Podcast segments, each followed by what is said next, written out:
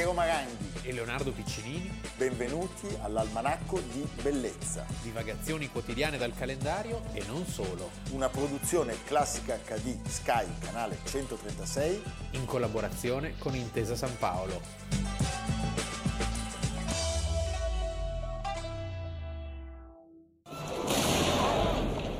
La rivoluzione nazionale è cominciata! Questo edificio è circondato! Nessuno può uscire! Spareremo a chiunque si ribelli! Di là, avanti! Avanti!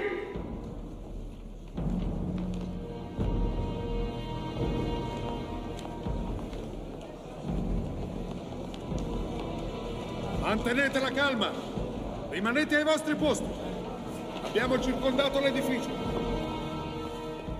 Chiamami Ludendorff. Spiacente di sorprendervi in questo modo, ma del resto non siete estranei agli intrighi. Sto formando un governo provvisorio del Reich. Io sarò capo della polizia, il generale Ludendorff a capo dell'esercito. E ho anche un posto per ciascuno di voi. Ho bisogno del vostro appoggio. 9 novembre, Almanacco di Bellezza, Leonardo Piccini. Piero Maranghi. Ieri abbiamo parlato di Francia e lo abbiamo fatto anche con una certa allegria, perché abbiamo parlato della nascita del, del Museo del Louvre, del Museo del Mondo e abbiamo parlato di Alain Delon. Oggi invece parliamo di Europa e lo facciamo per due volte con un senso di profonda tristezza e anche di dolore, lasciami dire, perché il 9 novembre del 1923, questo è il primo argomento della nostra puntata, nella funesta birreria di Monaco, poi diventata set cinematografico, Sì. pare che Carian ci girasse delle scene dei suoi film opera, Poi l'hanno demolita nel Poi l'hanno 1979, l'anno in cui sono nato io. Non so se c'è un secondo me collegamento. c'è un collegamento, Come nell'esorcista, che c'è quella cosa no? all'inizio. Che... fallisce per fortuna, ma non definitivamente purtroppo, il tentativo, il putsch di Monaco organizzato da Adolf Hitler e dai suoi sodali della prima ora, sappiamo Rudolf Hess, Sì, sì, e, Rom. Rom e Ludendorff, Ludendorff che era, quello che diciamo era più presentabile beh, sulla carta. Sulla carta, cioè era In realtà gene- era di uno una dei cattiveria. generali, sì. mamma mia. Ma infatti devo dire che eh, c'è un'opera straordinaria di Maurizio Cattelan eh, che è Him, cioè lui, Hitler, Sì. eh, inginocchiato in preghiera, eh, in cera resina, con i capelli veri, che è geniale perché descrive perfettamente l'ambiente in cui quest'uomo cresce, cioè un ambiente di cattolici devoti di birrerie, di un mondo che si adegua a questa violenza, che è poi la stessa, diciamo, la stessa origine del fascismo, cioè siamo nello ste- 1923 e non è, non è casuale il fatto che siamo un anno dopo la marcia su Roma, cioè la marcia su Roma è un modello, ci sono riusciti loro, proviamoci anche Beh, noi. ma noi sappiamo che Hitler per, eh, per Mussolini avrà una stima incondizionata, quasi un'idolatria per molti anni. Poi dopo dice, però poi è proprio una sola. Poi dopo le cose cambieranno e questo è uno di quei passaggi eh, sorgivi della, della genesi e, della- e poi purtroppo eh, dell'affermazione del Partito Nazional Socialista. Allora, l'episodio è un, è un episodio lampo, perché Sì. si consuma in pochissimi istanti. Sì, è un episodio molto sfortunato per i protagonisti. Sì. È un episodio che si colloca in un momento in cui La la Germania Germania, è in è, è in ginocchio come Hitler nella- nella- nell'opera, è in ginocchio perché ha perso la prima guerra mondiale e nella trattato di Versailles è stata ritenuta responsabile di tutto. Di tutto. Mentre sappiamo che in realtà la prima guerra mondiale era lì, cioè Certo. bastava scendere la scintilla e i cannoni erano sostanzialmente già pronti. Ma il mito della pugnalata alle spalle, quindi del fatto che, che è poi un mito che ritorna, il mito della pugnalata alle spalle, cioè del fatto che non si fosse perso, eh, non si fosse persa la guerra per colpa dell'esercito, ma per colpa di eh, una defezione di forze politiche, di smidollati che è la stessa cosa che succede poi quando la Francia perderà la guerra nel 40 Certo. e Vichy si formerà, dice qui bisogna dare un, un nervo a questa nazione di smidollati, cioè ricorre sempre questa cosa, Questa la, cosa la sconfitta terribile. può essere utilizzata. Ma che cos'era successo esattamente? L'economia nel 1923 era al disastro. Ma disastro, scusa, c'è la testimonianza di Sì. Stefan Zweig che dice che in una sola giornata il costo del giornale di un quotidiano poteva oscillare tra i 50.000 e i 100.000 marchi. C'è la famosa affermazione che era meno costoso tappezzare le pareti della casa con le banconote piuttosto che acquistare la carta da parati. E questo da che cosa deriva? Deriva dal fatto che l'accanimento eh, tel- per le riparazioni di guerra da parte di Francia e di Belgio, in questo caso, che era stato occupato, come sappiamo, e profondamente ferito dall'occupazione tedesca, eh, è devastante. Quindi, come scrive bene Paolo Notri, è l'occupazione del bacino minerario della Ruhr da parte di Francia e Belgio che usano come pretesto il mancato pagamento di una delle tasse di riparazione.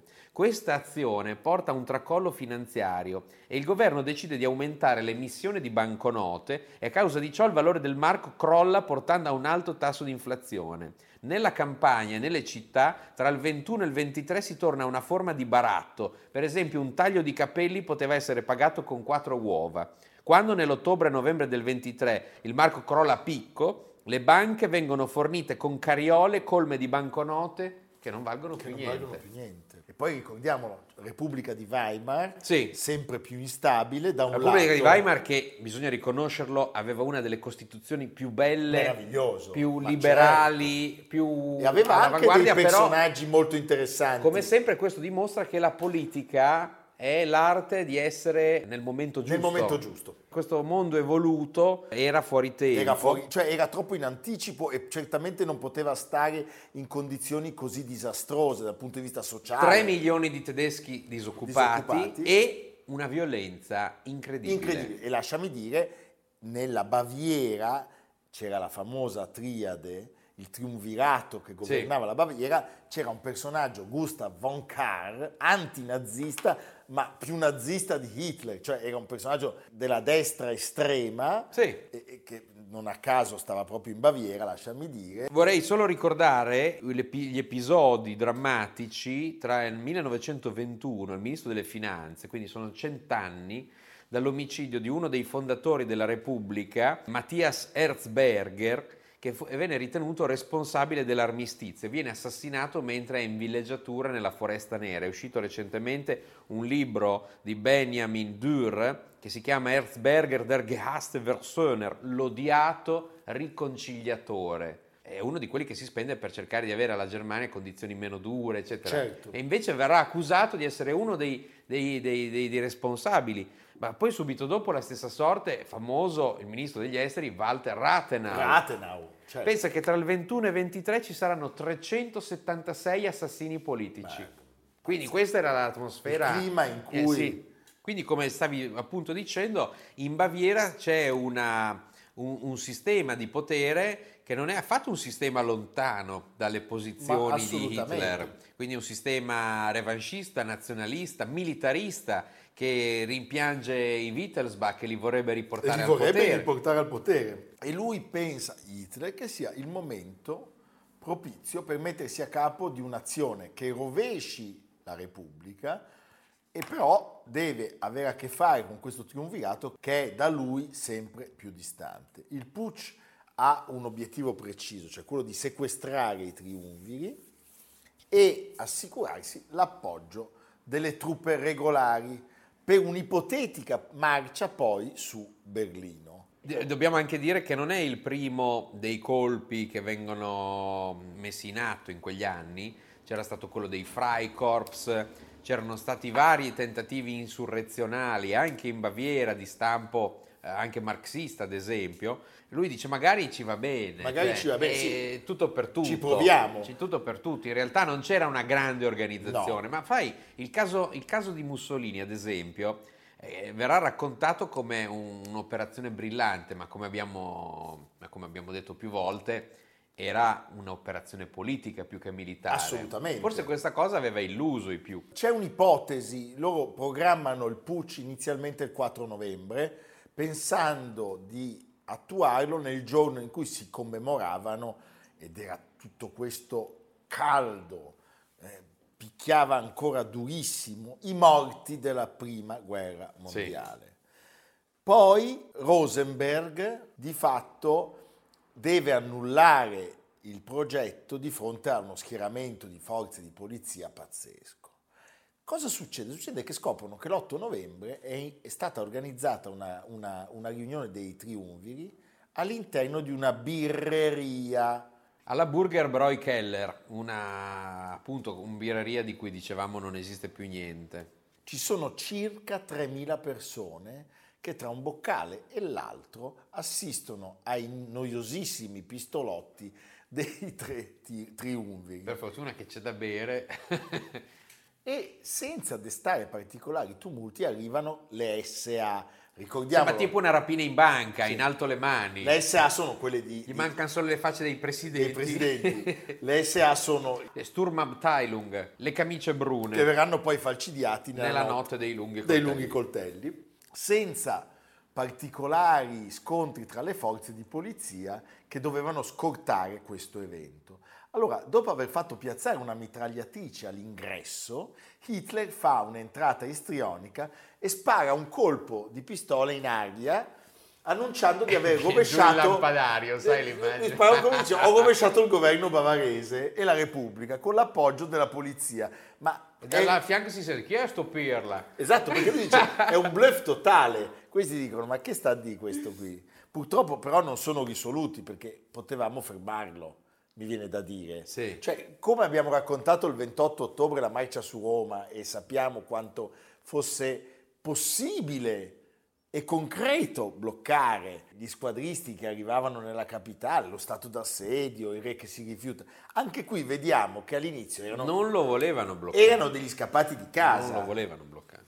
Cosa succede? Che Hitler a un certo punto si ritira coi triumviri in una sala privata, pensate. Una stube. Eh? La stube. E c'è anche Göring che cerca di calmare la folla sotto sequestro. Giro di birra per tutti. Giro di birra per tutti sul serio. Göring, dovete considerare, aveva una grande autorità, autorevolezza legata al fatto che lui era non come sì. il barone von Richthofen, ma, ma era un asso dell'aviazione. Era stato un asso dell'aviazione. Quindi l'atmosfera era ferito molto e pieno di anfetamine. L'atmosfera a quel punto era molto goliardica. Ferito e pieno di anfetamine. Sì, sì, sì.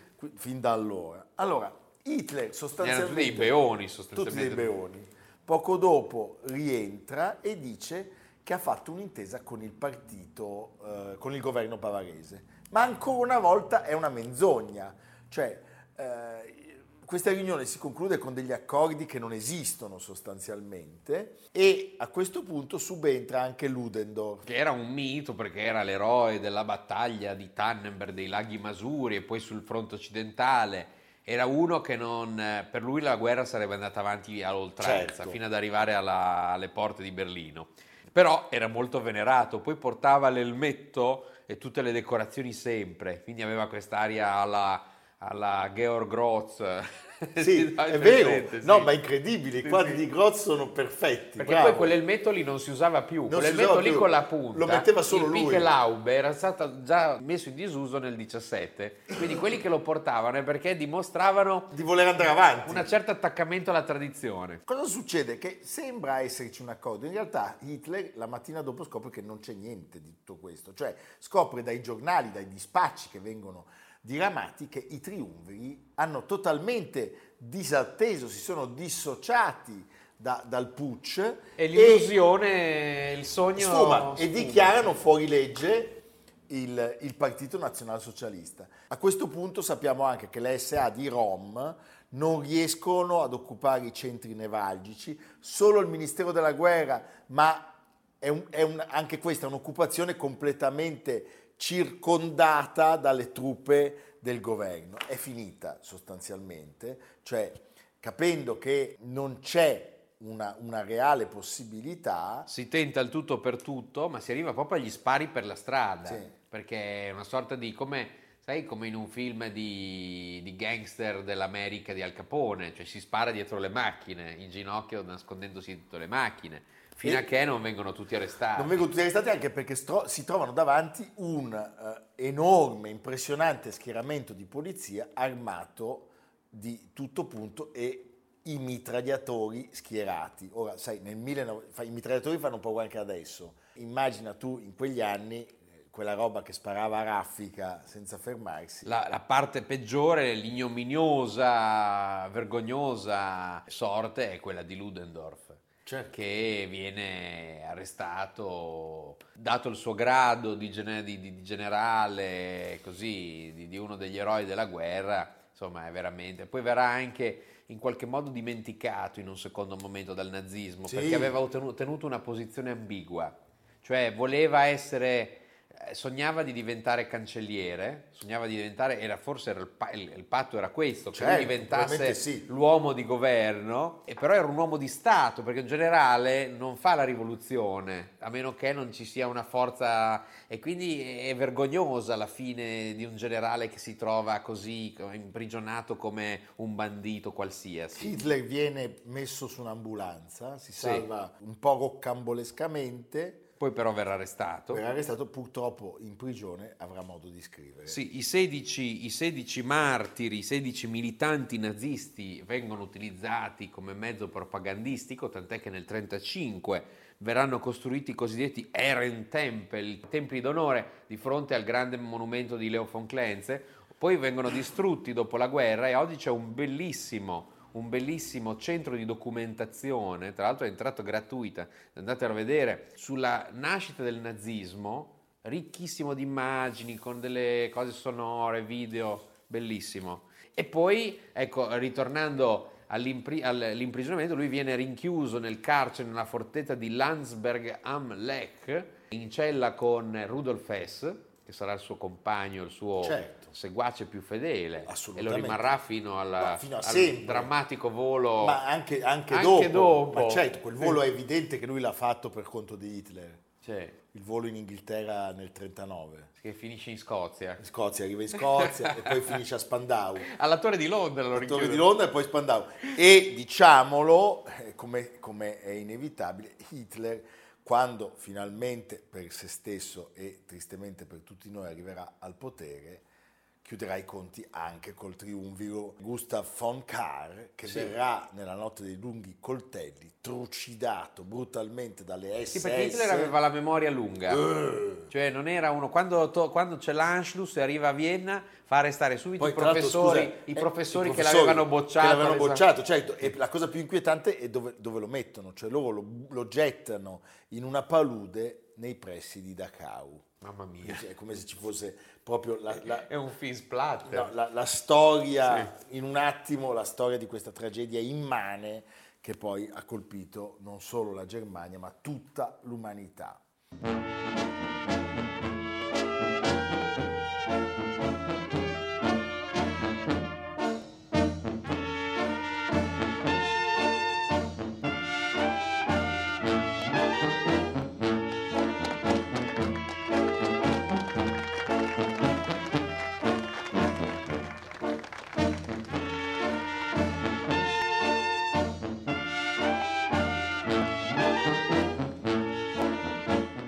Questa seconda parte è stata aperta da un film meraviglioso, Underground, di Kusturica. Emir Kusturica, Emir Kusturica. il Fellini dei Balcani. Devo dire un regista straordinario. Un film questo molto, molto importante perché è un film onirico eh, che racconta in modo così anche grottesco la storia delle, della sua terra con degli svarioni pazzeschi, ma chi se ne frega? Chi se ne frega? Chi se ne frega la musica è quella di Goran Bregovic, bellissima. 1995. Vince la Palma d'Oro a Cannes. Sarà molto contestato. Intanto sarà molto contestato perché Emir Kusturica è bosniaco. Certo. Ma c'è uno dei due genitori è serbo e lui però da allora prenderà una parte molto precisa nei confronti della Serbia, addirittura gli viene consentito di fare una sorta di cinecittà serba viene pesantemente sovvenzionato, però questo gli alienerà molti consensi eh beh, e molte amicizie. Mm. Perché alla fine... Eh, perché era- la Serbia si è macchiata di crimini contro Sì, l'umanità. L'omicidio di. Srebrenica è la Sono cosa più tremenda dai tempi de- della seconda guerra mondiale. Dopodiché ricordiamoci che in questa vicenda ognuno racconta la sua storia, cioè i croati ne hanno fatte anche loro peggio di Bertoldo in Francia, nel senso che è sempre, purtroppo siamo in quel luogo che oggi raccontiamo, perché oggi non vogliamo parlare di Emir Kusturica, ma vogliamo parlare di un luogo che se vogliamo rappresenta proprio puntualmente il crocevia dell'Europa. Parliamo di Mostar. Mostar perché nel 9, il 9 novembre del 1993 crolla sotto i colpi dei cannoni il ponte di Mostar. Che cos'è il ponte di Mostar? Il ponte di Mostar è un ponte di 27 metri per 20 a schiena d'asino sulla Narenta Onneretva, capolavoro dell'architetto turco Ayruddin 1566. Ottomani. Perché architetto turco? Perché Mostar, che è in Erzegovina, Bosnia, Sarajevo, Erzegovina, Mostar, faceva parte del Sangiaccato di Erzegovina, cioè stata terra ottomana fino alla seconda metà dell'Ottocento, quando poi diventa un protettorato austriaco, sappiamo poi Sarajevo, eccetera. E eh, questo storico capoluogo dell'Erzegovina ha due parti che si collegano attraverso questo ponte. Tant'è che eh, recentemente una cosa molto bella, all'inizio di ottobre si è svolto a Bassano una cerimonia, si è svolta una cerimonia di gemellaggio tra Bassano e Perché a. Bassano c'è il ponte di Palladio. Il ponte di Palladio, il ponte di legno, che è stato più volte ricostruito, l'ultima delle quali dopo la distruzione dell'ultima guerra mondiale. E questo ponte è stato oggetto di un lungo restauro, quello di Bassano, è stato inau- e l'inaugurazione si è proprio svolta all'inizio di ottobre. E quindi que- invece quello di Mostra è stato ricostruito nel 2004. E quindi è simbolica questa unione. Il municipio, il sindaco di Bassano, ha voluto ricordare una frase di Ivo Andrić, scrittore bosniaco, premio Nobel per la letteratura del 61. Di tutto ciò che l'uomo, spinto dal suo istinto vitale, costruisce ed erige, nulla è più bello e più prezioso per me dei ponti. I ponti sono più importanti delle case, più sacri perché più utili dei templi, appartengono a tutti e sono uguali per tutti, sempre costruiti sensatamente nel punto in cui si incrocia la maggior parte delle necessità umane, più duraturi di tutte le altre costruzioni mai asserviti al segreto o al malvagio. Beh, bellissimo. Bello, eh? Lo trovo molto bello. E in particolare entrambi questi due ponti, quelli di Bassano, penso soprattutto a quello di Bassano, perché è come una, una- una piazza, una Sì, via coperta, cioè non dà il senso di un luogo no. che passi da un luogo a un altro. E questo è più, è più stretto, però è sempre stato un luogo di coesistenza di, tra- di varie tradizioni. Tra l'altro c'era un rito che poi è tornato eh, dopo la ricostruzione. Gli abitanti di Mostar erano dei grandissimi tuffatori, Dal ponte. perché dal ponte ci si tuffa, Anche nel Tevere si tuffano. anche nel Tefer, però il Tefer... No, intanto nel Tevere vedi che vengono Delle però pantegane. Ci sono delle pantegane che hanno una, una dimensione più o meno... Quindi ti propongo di andare a Mostar e, tu- e di tuffarci dal ponte. No, però io il tuffo dal ponte non lo faccio. Hai A paura, Mostar eh? vengo molto volentieri. Eh. Dobbiamo ricordare tra l'altro che il ponte è stato abbattuto dalle forze croate. Sì, perché la storia della, della guerra da quelle parti è una storia di tutti contro tutti. In un primo momento bosniaci e croati combattono il più cattivo, che sono i serbi. Perché i serbi erano così cattivi in realtà? Perché i serbi erano Beh, sono gli, quelli gli eredi portano- del grosso delle, Certo. delle armate di, di Tito, cioè delle- della Jugoslavia, la capitale Belgrado. Belgrado. E una volta sgominata, diciamo, la Poi, sai, minaccia serba, Ricordiamo, lì ci sono tu- tutti i giochi di alleanze, cioè sappiamo che appunto la Croazia, la Slovenia sono tradizionalmente vicine al- all'Italia, alla Germania, al Vaticano. La Serbia di contro è l'amica della Francia e chiaramente Della Russia. della Russia, ma molto anche della Francia. però se ci ricordiamo gli Ustascia, Ma certo, ma lì è successo di tutto. Di tutto. È successo di tutto. ma anche lo scontro tra Serbia e Kosovo. È vero che i kosovari sono stati facilmente decimati dai serbi, però lì le, le- le vergogne sono entrambi, in entrambi i campi.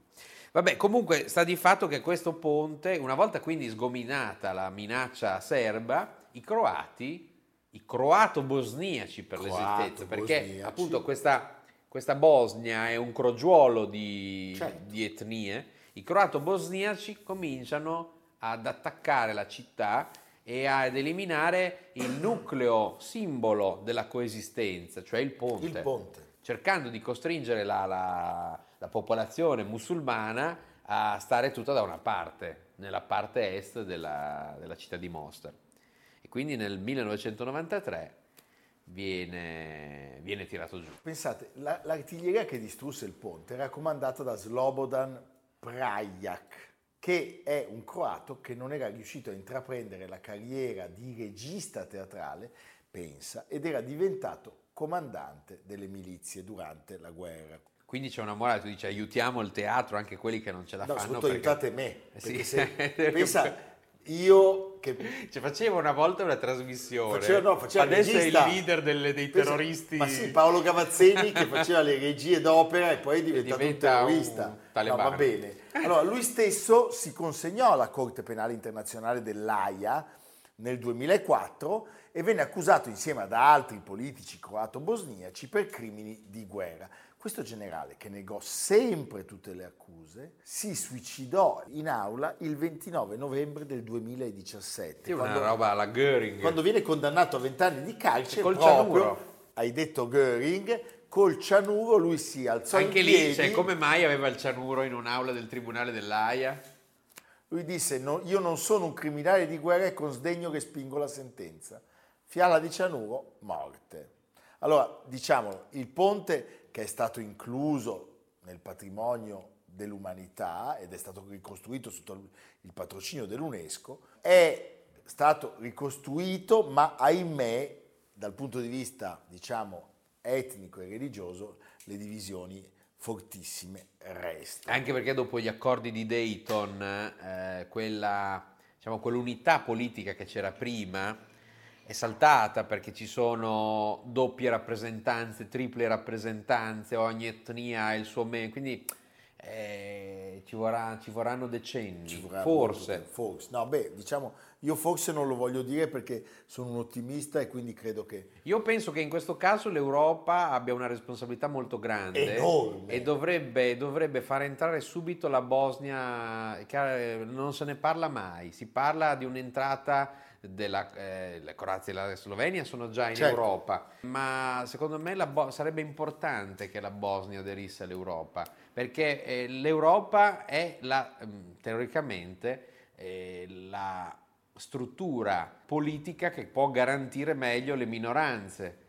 Sì, è che purtroppo, sai, le divisioni degli europei Sì. in materia sono abbastanza evidenti. Senti Leonardo, abbiamo iniziato con Emir Kusturica e finiamo con lui.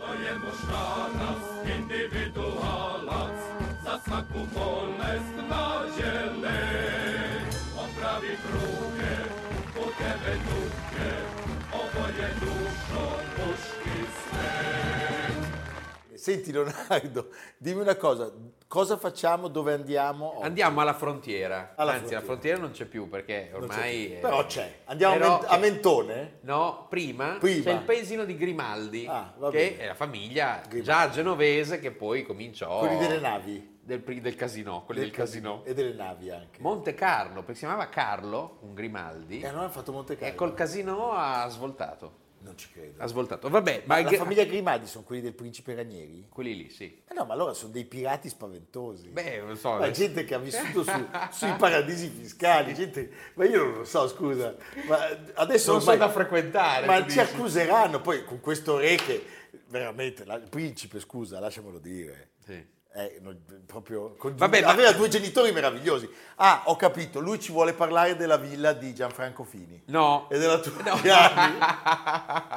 No, a, a Grimaldi, che è ancora in Italia per pochi, cioè lì e non si Per capisce fortuna. bene cos'è Italia e cos'è Francia, ma è anche il bello, cioè che i confini nazionali non hanno più senso. Eh? C'è lo Château, questo castello, il sogno babilonese, che negli anni 20 venne acquistato, e qui voglio leggere da questo libro di Mauro Suttora Confini, da Serge Voronov, chirurgo e sessuologo russo-francese sessantenne, famoso per il suo metodo di ringiovanimento maschile, consistente nel trapianto sull'uomo di testicoli di scimmia. Ma è meraviglioso! Sì. Ma parliamone! Questo è un posto bellissimo, è, un bellissimo, cioè è una serie di Ma ville. in ho avuto un frisson con questa notizia. Dopo aver studiato medicina a Parigi con Charcot, eccetera, eccetera, comincia a effettuare esperimenti su animali, il primo trapianto di ovaie su una pecora, cura un paziente affetto da cretinismo, eccetera. La fama mondiale di Voronov arriva con i trapianti testicolari da scimmie su pazienti Oddio 70 ottantenni per far loro recuperare la forza sessuale è, perduta. è una cosa meravigliosa. Cioè, quando voi vedrete iniziare una puntata dell'Almanacco di Bellezza e, e vedrete impugnare da Leo e da me una banana, avrete capito che abbiamo fatto anche noi il trapiantone. Sì. è una cosa stupenda. Però, però Ah, se i risultati però- si verificano, veri- derivano da effetto placebo, Ah. cioè, c'ho, il Voronov, ma il più delle volte c'è un nulla di fatto, o la morte per crisi di rigetto. È una storia pazzesca. È una storia, e c'erano tutte le scimmie che lui allevava in questa villa, è un posto bellissimo da andare a vedere. Sei anni dopo la morte di Voronov nel 51, Fred Buscaglione gli dedica la canzone Il siero di Stroko Mogolov. È un genio. Non si sa se la ricetta del filetto alla Voronov, con cognac e salsa di senape, ketchup e Infatti, Worcester, Io pensavo a quello. sia sua o di uno chef che gliela dedicò scherzosamente come piatto utile per riaccendere energie giovanili. Bene, Leonardo. Ti piace questa Sì, storia? noi- noi adesso stiamo per salutarvi. E C'è un intero libro su Ma questa vicenda motore- che è il sogno Ma, babilonese. ma c'è già il motore acceso dell'automobile della, della Ma nostra, non c'è più della nostra Trabant per andare subito a Grimaldi. Va bene, Leonardo, ci vediamo domani. Evviva! Domani. Almanacco di bellezza a cura di Piero Maranghi e Leonardo Piccini. Con Lucia Simioni, Samantha Chiodini, Silvia Corbetta, Jacopo Ghilardotti, Paolo Faroni, Stefano Puppini. Realizzato da Amerigo Daveri, Domenico Catano, Luigi Consolandi, Simone Manganello, Valentino Puppini. Una produzione classica HD, Sky Canale 136 in collaborazione con Intesa San Paolo.